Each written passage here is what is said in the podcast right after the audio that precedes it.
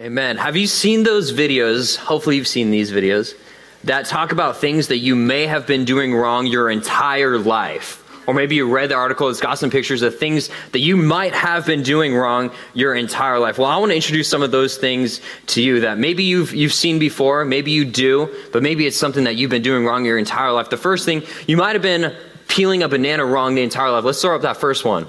The correct way to peel a banana is not from the top, not from the stem that what you're thinking, it's from the other end. Maybe that's something you've been doing wrong your entire life.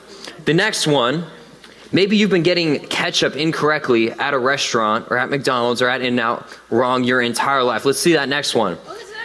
This is the right way. Michael Bryant introduced this to me about how you just need to like open up the edges and then you won't just get a little bit of ketchup that like you can dip three fries and you have to refill. You can like eat all of your fries and dip them in ketchup. That is something that you might have been doing wrong your entire life. Maybe that blew your mind. The next one, something you might have been doing wrong your entire life is how you peel an orange. You might have been peeling an orange incorrectly for your entire life. Let's see that next one.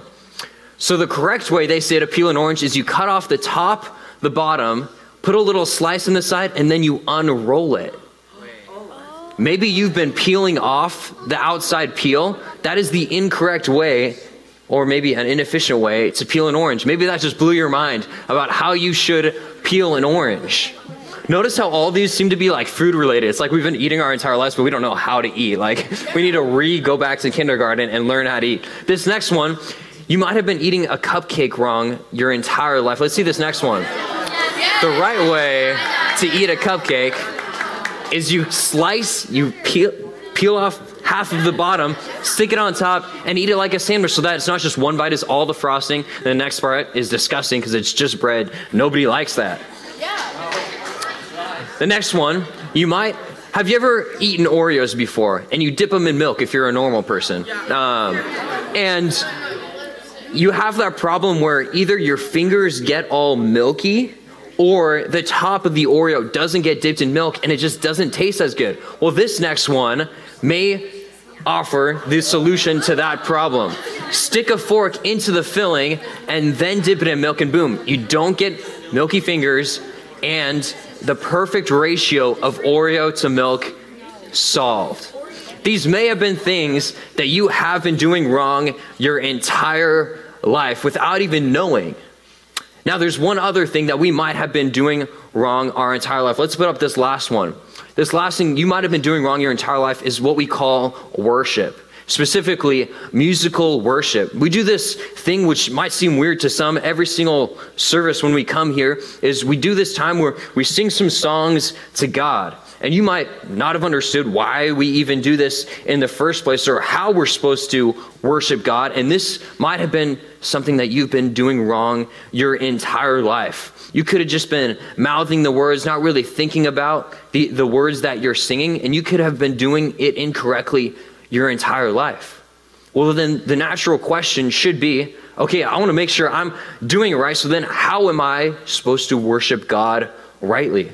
If I may have been doing worship incorrectly the entire life, think about how you worship God through music. What is the right way to worship God?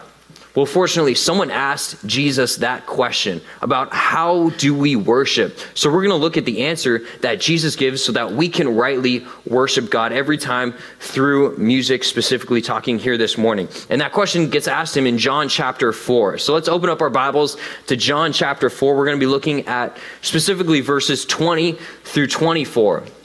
But at the very beginning of John chapter 4, Jesus is traveling.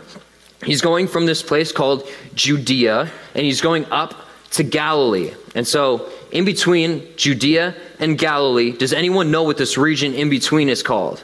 Anybody? Samaria. Bingo. Someone got it. So, in between Judea and Galilee, there's a place called Samaria. An important thing to know is that the Jews didn't like the Samaritans. They didn't have a good relationship with the other. They looked down on the Samaritans. So much so that even when some of the Jews were traveling up to Galilee, they would go around Samaria. Think about the, the fastest way to get from here to here is to go a straight line, go through Samaria. But they didn't like the Samaritans so much that there that some people would be like, we're gonna go around. That's how much these people didn't like each other. But Jesus, He doesn't, he doesn't care about that. He's going straight through Samaria and he stops at this place called Sychar. Not sidecar, not, not, he didn't get some donuts, but he did stop by the well to get some water. And he sees this Samaritan woman and asks her, asks her to get him some water. And she's shocked. She says, What are you, a Jew, like? Why are you talking to me, a Samaritan? Because once again, think back. These people didn't like each other. And he, he's like, Yeah, I don't care about that. And they go on to have a, a discussion with one another. And towards the end of that discussion, Jesus exposes this sin in her life exposes it, something that she had never told him before. He exposes it in her life, and she comes to realize, wow, this person has knowledge from God. So I'm going to ask this question about worship. So this is where we get to in John chapter 4, verse 20. It says this. This is the Samaritan woman talking. Says, Our fathers worshipped on this mountain, but you say that in Jerusalem is the place where people ought to worship. Okay, what, what is being talked about right now? So the Samaritans said that on this mountain, talking about Mount Gerizim, is where the right place is to worship. That's what the Samaritans said.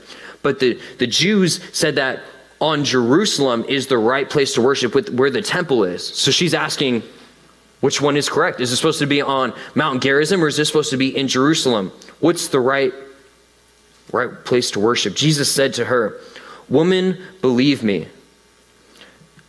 Think about when someone says, Hey, hey, believe me, and then they're going to say something else. What is usually that, that, next, that next sentence? Something that's going to be hard to believe. If I said, Hey, believe me, I can dunk you'd be like, oh, like, uh, I'm not sure. Or believe me, I've got 10,000 TikTok followers, like 10,000. Like, why when I say believe me, you're like, oh, I better be ready. Something, something's coming that's going to be hard to believe. Jesus responds her, Woman, believe me, the hour is coming when neither on this mountain, talking about Mount Gerizim, nor in Jerusalem will you worship the Father.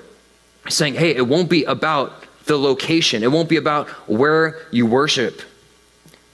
Verse 23 it says, But the hour is coming and is now here when true worshipers will worship the Father in spirit and truth.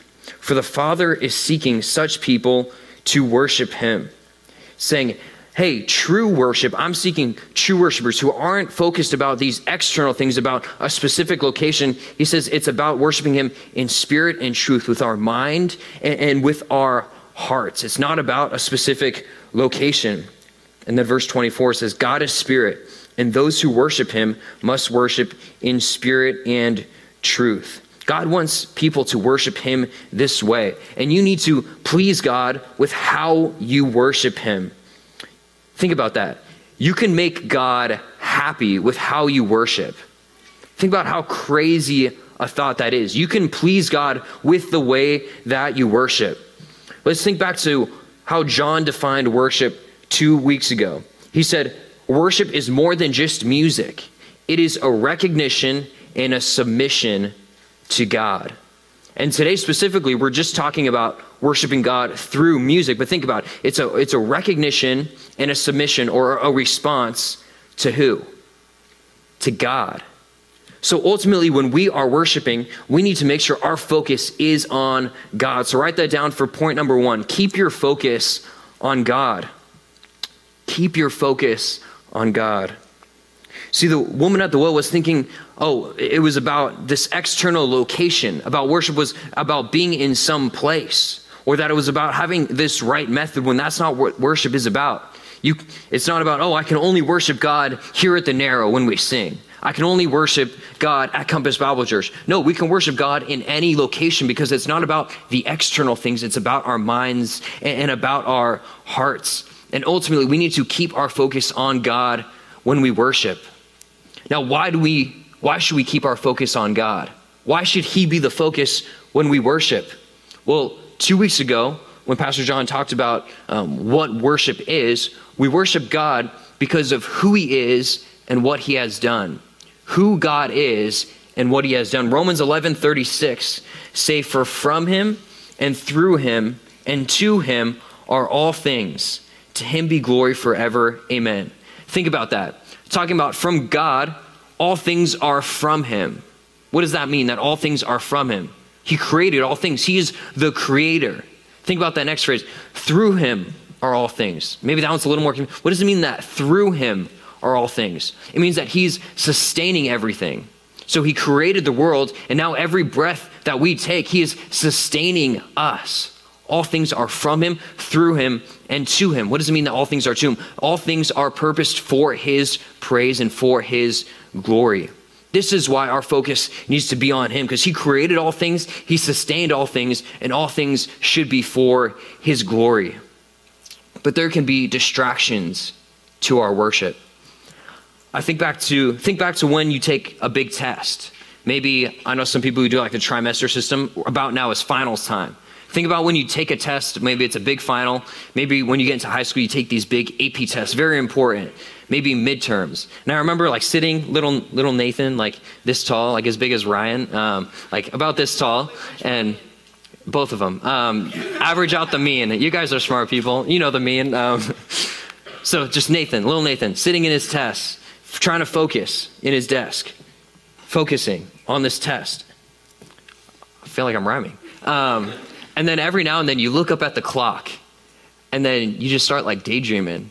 And then you like for two minutes you've been like looking at the clock and you're like, what am I doing? Like, this is an important test. Like I just there's two questions that I can't answer because I just wasted this time. Or this used to happen all the time where some person in front of you on their clothing has like writing in the back or it's like a picture and you're like, wow, that's really cool. Look at that, look at that picture. Like they're like trying to figure out like it's like, no, that's not a question on the test. Like, what's the person wearing? No, your focus needs to be in the right place. And that's the same thing true with worship. We can be distracted by all these different things, but our focus needs to be set on God.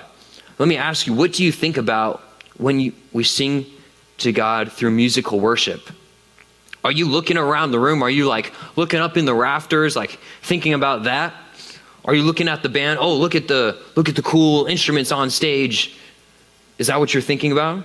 Maybe you're like, wow, those are some like fancy lights that they've got up there. Is like that what you're thinking about? Because it's easy to get distracted by those things. Just think about the lights for a second. Usually, when we sing worship to God, here at Compass, we have like it's darker lights in the audience and then bright lights up on the stage. Think about like why do we do it that way? Why is it even like that? Well, think about when there's a bright light, what does that do? It it diverts your attention towards that. And the attention is pointed toward these lyrics. And, and what are the lyrics talking about in the songs that we sing? The lyrics are talking about God. So think about even the atmosphere of the room is, is supposed to point our focus to God. We need to keep Him as our focus. You can be distracted even by other people. By, oh man, like look at the, I didn't that person in front of me, they got a haircut. Look at that. That's pretty cool. What, what are you not thinking about? You're not focusing on God, you're focusing on other people around you.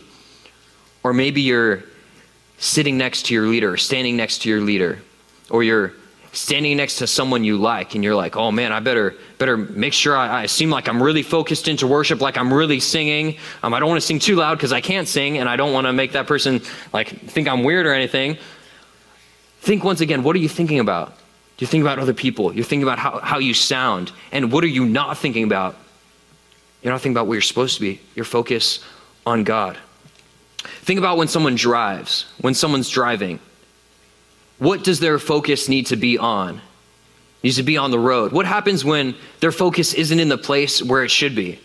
That's when accidents happen. That's when people, oh, I'm, I'm checking in my, my rearview mirror. I've, I did this before. One time I was like looking at the rearview mirror, someone behind me, and the person in front of me stopped and boom, hit them in the back because my focus wasn't where it was supposed to be. And some people oftentimes think, oh, I can multitask. I can uh, do four things. I can brush my teeth and like eat cereal while I'm driving, and I can text while I drive. Why? Why do people do that? They think I can do all these things instead of just keeping my focus on one thing.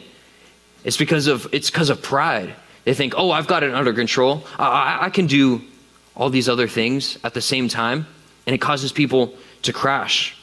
Well, if we think about these other distra- distractions during worship, it comes back to our pride.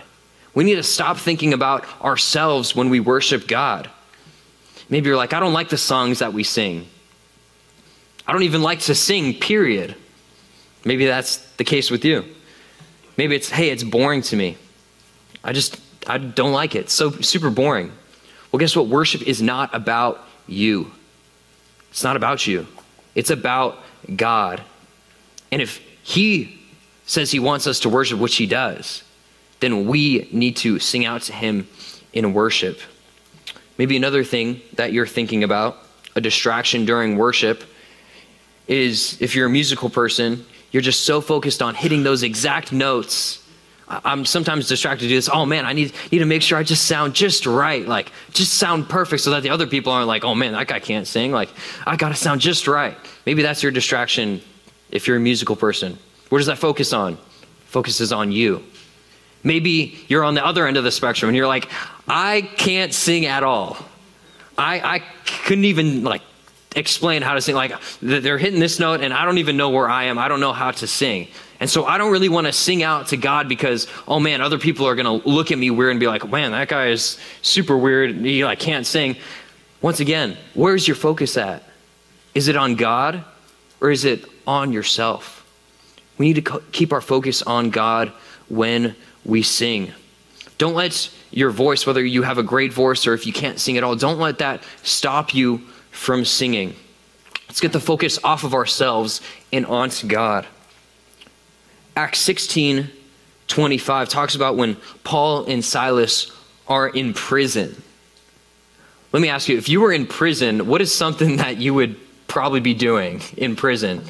Would you be singing in prison? Probably not. You'd be like, oh man, like hopefully you don't ever go to prison. Um, don't do anything bad. But think about it. these people weren't thrown into prison for anything wrong that they did. They casted out a demon in this girl, and they were thrown in prison for that. And what is their response in Acts 16 25? It says, And about midnight, Paul and Silas were praying and singing hymns to God and the prisoners were listening to them. It doesn't say that Paul and Silas, they were in prison, they were like, oh man, this is so bad. Like, I, we didn't even do anything wrong, which they could have said because they didn't do anything wrong. This is so bad. I can't believe we're in prison. No, their response wasn't to focus on themselves about their situation, it was to focus on God. So, despite whatever circumstances we're in, Maybe you're in a difficult situation in your life. You can choose to focus on God and worship Him despite the situation that you are in. Now, what are some practical things that we can do before we show up to service to make sure that when we are singing, our focus is on God? The first thing that comes to mind is that we should pray before we show up. Pray up before you show up. Do you pray before you come into the narrow? Say, hey, God, please, when we sing to God and worship and we, and we listen to the word, please help my focus be on you. Do you pray that to God? Another super practical thing is be mindful of who you sit next to.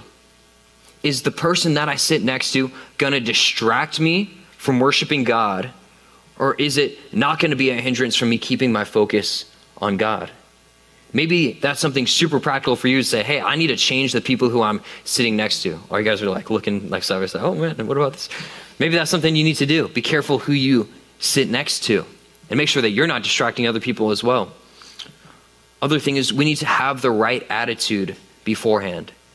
Usually before we go from announcements into worship, Pastor John says something along the lines of now's the time where, where we get serious and we, and we put our focus on God. That's our opportunity to switch our mindset from we're having fun outside, we're, we're hanging out with one another, talking to each other, keeping our focus on, on other things, to now, okay, now I'm going to get my attitude right, I'm going to get my focus right, and put it on God. Have I made it clear enough about where our focus is supposed to be when we do musical worship? Hopefully, it's extremely clear. And I'm not saying that it's easy to do because it's easy to get distracted. We're naturally a distracted people. But we need to keep our focus when we worship. God is seeking people who will worship Him rightly. And the next set of verses talk about how we are to worship Him with our mind and our heart. So you can write that down for point number two worship with your mind and heart. Worship with your mind and heart. John 4 22, it says, in the passage that we read at the beginning. You worship what you do not know. We worship what we know, for salvation is from the Jews. So these Samaritans, they were worshiping this, this false God. They would take some of the books of the Bible and, and listen to some of them, but then they would not take other books of the Bible. So they would almost make up this own God in their mind that they would worship. And yet, the Jews, they would take the entirety of the Bible and they would worship the one true God. So, what the Samaritans didn't know, they didn't have a real relationship with God. That's what they didn't know, what they were worshiping. Then it says, For salvation is from the Jews. We can have access to God through Jesus Christ. Jesus was a Jew. Through what Jesus did on the cross, we are allowed to worship God.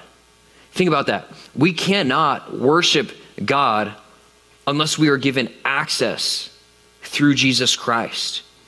Ephesians 2:18 says, "For through him, talking about Jesus, we both have access in one spirit to the Father." Through Jesus, we can have access to the Father. We can worship him. And later in verse 23 and 24, it talks about worshiping him in spirit and truth. But guess what? You cannot do those things if you don't have the Holy Spirit within you.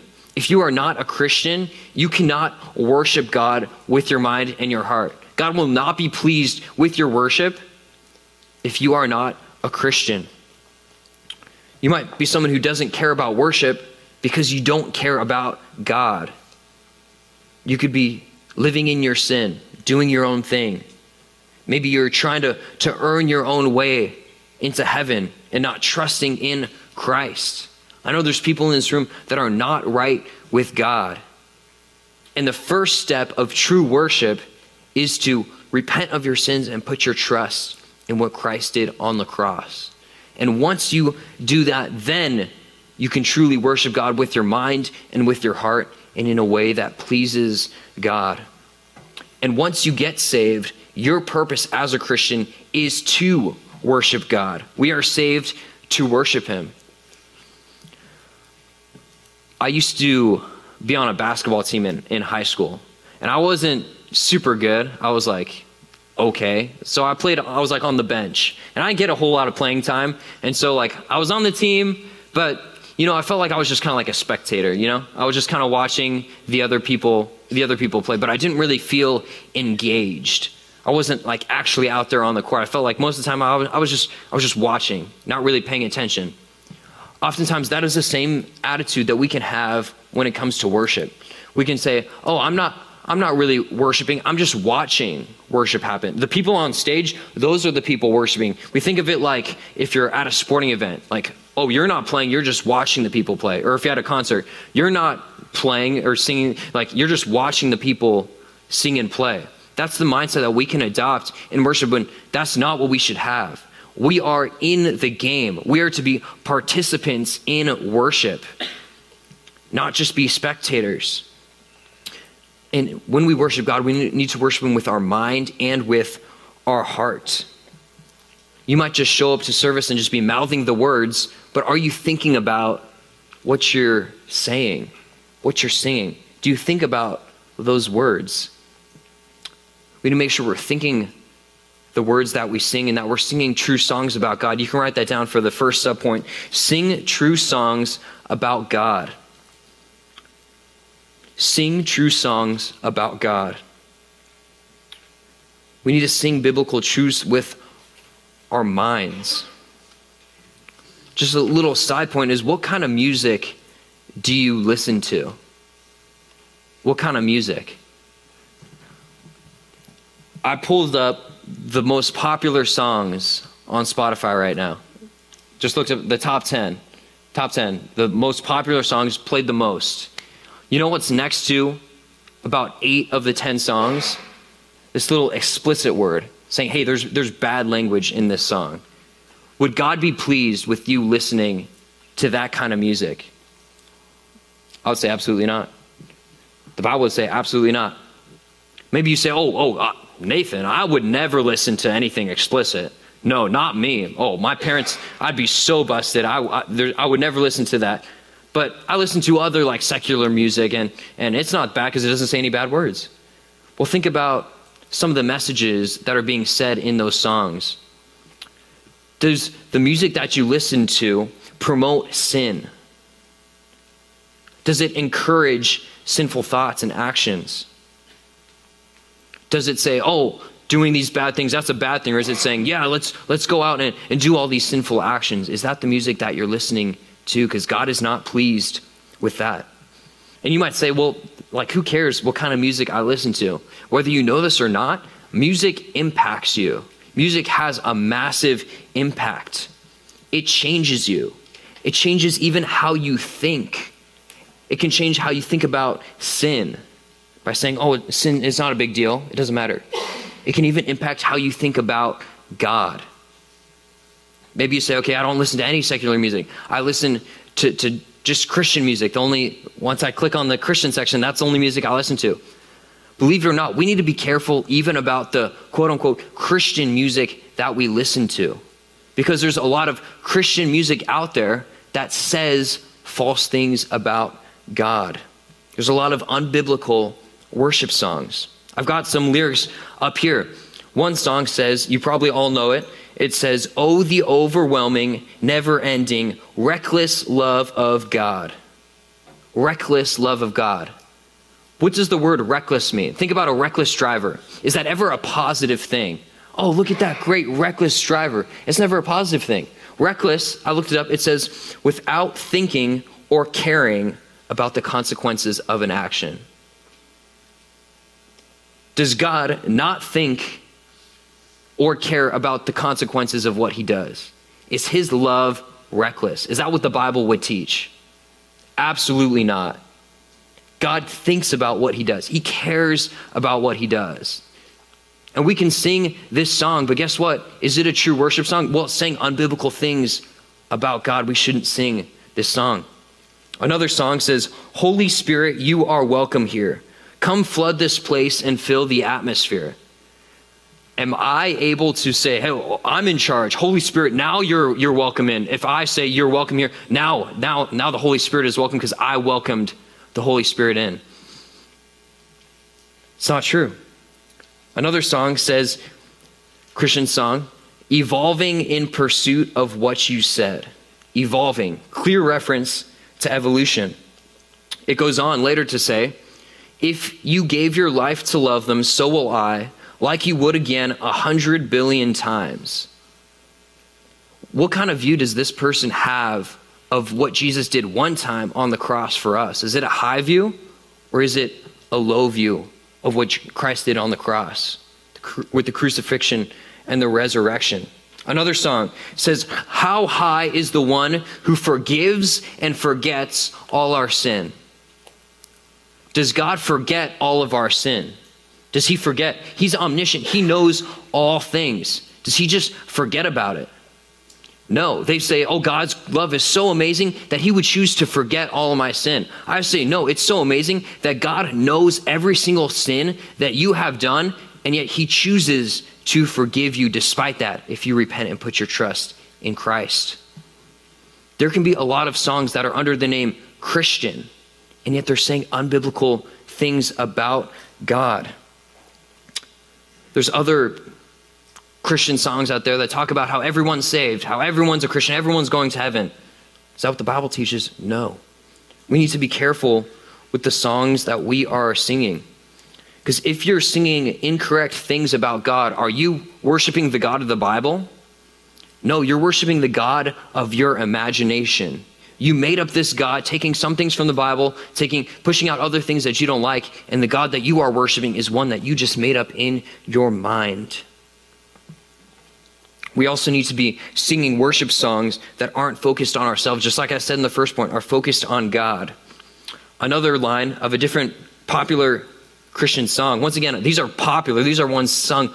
You probably heard them before. Another one says, You didn't want heaven without us. You, God, didn't want heaven without us. Who, who does that seem as more important? Me? Oh, he didn't want heaven without me. Oh, without me. Is it promote me or does it promote God? Another song, believe it or not, Christian song says, God is madly in love with you. What does that even mean? Is Jesus the is God the ruler of all creation or is he our boyfriend?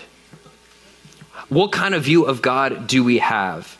in these Christian songs that we are singing, we need to be careful. Do you guys know the, the Bereans? Have you ever heard of the Bereans in the Bible? The Bereans. Maybe some of you heard the Bereans. The Bereans, it, it, talks about them in Acts 17 11. It says, Now these Jews, talking about the Bereans, were more noble than those in Thessalonica. They received the word, talking about the Bible, with all eagerness, examining the scriptures daily to see if these things were so. So these Bereans, they would listen to preaching. They listened to what people said when they were preaching the word. And they wouldn't just say, oh, that person's preaching it, it must be true. They would say, I'm going to look and see if the Bible, if what they're saying, if it lines up with what the Bible teaches. They didn't just say, oh, just because I went to a church, that, that must mean that whatever the, the pastor says, it must be true. They said, no, I'm going to go to the Bible and see if the things that he's preaching, whether it's true or not. And we need to have that same attitude and mindset when it comes to the songs that we sing. We can't just say, "Oh, we sung we sung these songs at church, or I've, I've heard these sung at a church before. That means it must be a good song. It must be a song that glorifies God. It must be true." No, we need to look at the lyrics, the words of the song, and, and go back to the Bible and say, "Are these things biblical or not, or are they lies about God?" We need to be a Berean of the worship that we hear, whether it's at church, on the radio, on Spotify, on Apple Music, on Pandora, if you're over 40 years old. I don't know if you guys ever use Pandora. My parents do, so not a jab at them. If it's Pandora, be a Berean to what you listen to. But you know it's just as bad as singing songs that are not true about God, and this might be more true about you, is singing songs that are true but you don't understand the song.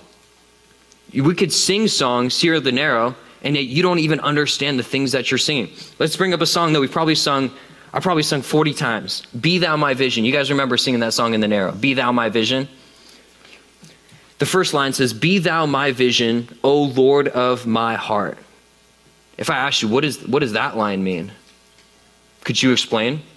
Be thou my vision, O Lord of my heart. Maybe you're saying, okay, that one's pretty easy. Hey, God, be the focus of my heart. Be the one that I focus on. Next line. Not be all else to me, save that thou art. I probably just lost most of you. Not be all else to me, save that thou art. If I said, we sung this song at the Narrow probably at least 20 times, could you explain what, what those lyrics are about? Would you be able to do that? Would you say, I don't know. Well, you're not worshiping with your mind and heart if you're not understanding the things that you're saying. Not. Another way to say nothing. May everything else in this world be nothing save except for you. That's what that line is saying. May everything else in this world be worth nothing except for you alone. Another song that we sing, How Deep the Father's Love for Us. We're going to sing it after, after this sermon. The first line how deep the Father's love for us, how vast beyond all measure. Okay, pretty pretty simple line. God, God's love is so great, it's so big that you can't even measure it. That's how great his love is. The next line, that he should give his only son to make a wretch his treasure. What is wretch? To make a wretch his treasure. That he should give his only son to make a wretch his treasure. If I was to say, hey, what does that song mean? Would you know? What does that line mean? That God gave his son, that, that a wretch, that a despicable, an evil person, a sinful person could be saved, could be treasured. The next line How great the pain of searing loss. The father turns his face away. What is searing loss? What does that even mean? How great the pain of searing loss. How great, how in, intense, how critical was the loss that Jesus went through on the cross. And then that second part, the Father turns his face away, alluding to Matthew 27 46, when Jesus cries out on the cross, My God, why have you forsaken me? Think about these songs that we sing in the narrow. Do you understand the lyrics? Because you know what the Bereans would do. If they listened to a song if they were here in the narrow and listened to a song and said, Oh man, I don't know what they're talking about, you know what they would do? They would go home, they would look up what the song is talking about so that they can actually worship God with their mind. We can sing these, these deep, complicated Christianese phrases, but if we don't understand what we're singing, it's worthless. we're not worshiping God with our mind. It's just as bad as singing something that's not true about God. In order to sing deep truths about God, we need to know his word. Colossians 3:16 says, "Let the word of Christ dwell in you richly, teaching and admonishing one another in all wisdom, singing psalms and hymns and spiritual songs with thankfulness in your hearts to God." In order to know if a song is, is biblical or not, we have to know the Bible well. We have to be in his word every single day. We have those DBR group chats set up. Are you a part of that? Are you reading His Word? Are you learning things from it? Because only if you know His Word will you be able to know whether a, a, song is good or not. Or maybe, maybe I would ask you, "Oh, I'll give you a title of this song," and you might say, "Oh yeah, I know that. That's that's not a good song." And if I asked you, "Why?" would your answer be, "Well, because Pastor John said it's a bad song, because Nathan says it, because my leader said it's a bad song. Is that all you would be able to say? Or you would say, I know why this is a bad song, because this is what the song says, and this is how the Bible says that's not true. Would you be able to explain that? We need to think more about the songs that we are singing. But we need to go beyond that. True worship is not just with our minds, well, it starts there, but it's also with our hearts, with our, our inner self, with being genuine with the words that we are singing, with true emotion and excitement. So for the second subpoint, write down sing with genuine excitement. Sing with genuine excitement. Maybe you're someone who is super thoughtful about, about the, the songs that we sing, thinking through all the lyrics, but you don't mean any of it. Well, that's just as bad. You have to mean what you are singing. Psalm 45 1 says, My heart overflows with the pleasing theme. My heart overflows with a pleasing theme, with a pleasing message about God. When I think of the word overflowing, it makes me think of like when I fill up my cup with water. You, do you guys have like one of those like water dispensers? Maybe it's like under the fridge or something. Um, we have another one like by the sink. Do you guys have those? Yeah. No. Okay. We got some people. Other people just drink water, use water bottles. So I don't know. People have different things. Well, I've got that little that little water faucet at my house, and sometimes like I'll be like talking to someone and filling it up, and you'll see it like slowly fill up with water, and then you're like look away, and then all of a sudden your hand's getting wet because what? It just overflows, fills up over the top. That's the picture that comes to my mind when I think of overflow. Overflow. Well, think about that. Our minds and our hearts should be so filled with God's word it should be so filled with a love for God that we just overflow with excitement to worship Him. We should be overflowing with excitement to praise the Lord. Some of you guys think that you're too cool to worship God. I know we live in a, society where it's cool to not be cool. It's cool to, to act like you're too cool for other things. Does that make sense? Let me let me explain a little better. We live in a society where it's like, oh, my teacher says something that we have to do. I need to act like, oh, I don't care about that because that's a cool thing to do. Like, oh, we've got this homework assignment. Oh, nobody cares about homework. Like, it doesn't matter. That's the cool thing to do, is to not care. It's cool not to care. And the same thing is true when it comes to worship. A lot of you think that it's cool not to care, but that's not the case. God cares about worship. And, and so, guess what? The right thing to do, no matter what society says the cool thing is, the right thing to do is, is to care about worship, to be excited about it. Maybe you're not an emotional person. Let me translate. Maybe you're a guy, just doesn't show much emotion. No, you could be like a guy or a girl that just doesn't show much emotion. But ten, usually it's more guys don't show much emotion. Like, hey, I don't get like all emotional about it. Like, how am I supposed to sing with genuine excitement and emotion since I don't get all emotional? Once again, you're thinking that worship is about our externals. Showing emotion doesn't mean you're like on the ground, like singing these songs, like laying down, like jumping up and down all around the room. Like, that's not what genuine emotion, genuine excitement is. It starts with our hearts.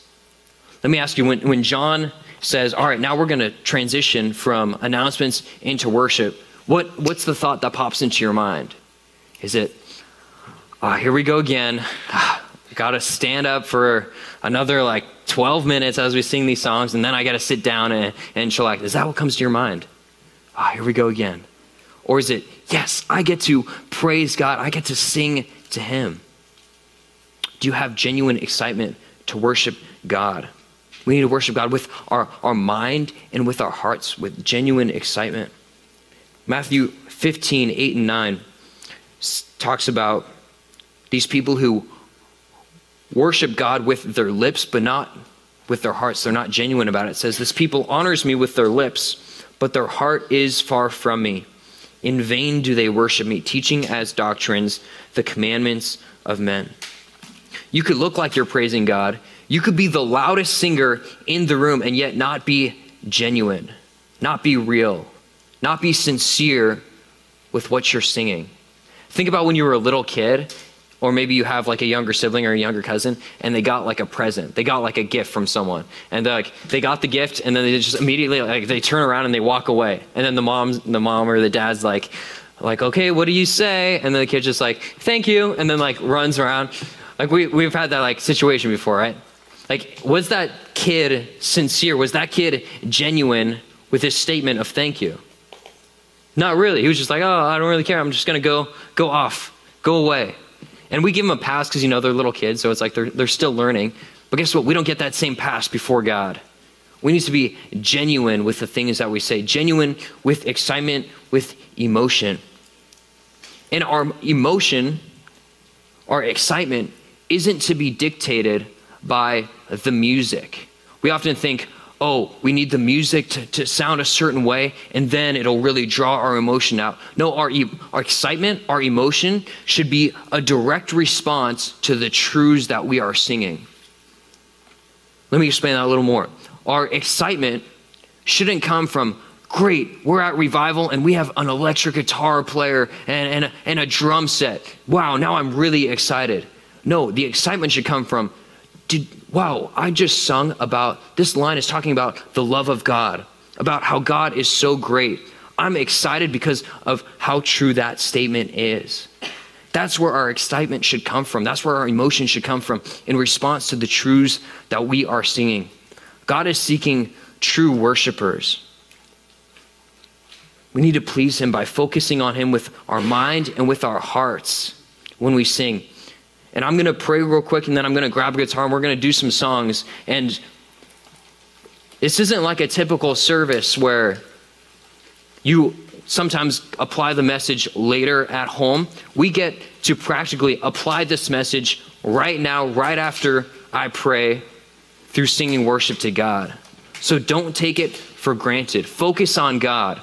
Sing with true excitement. Think about the songs that we are about to sing, and let's be genuine with it. So I'm going to pray real quick, and then I'll grab the guitar and we'll worship God.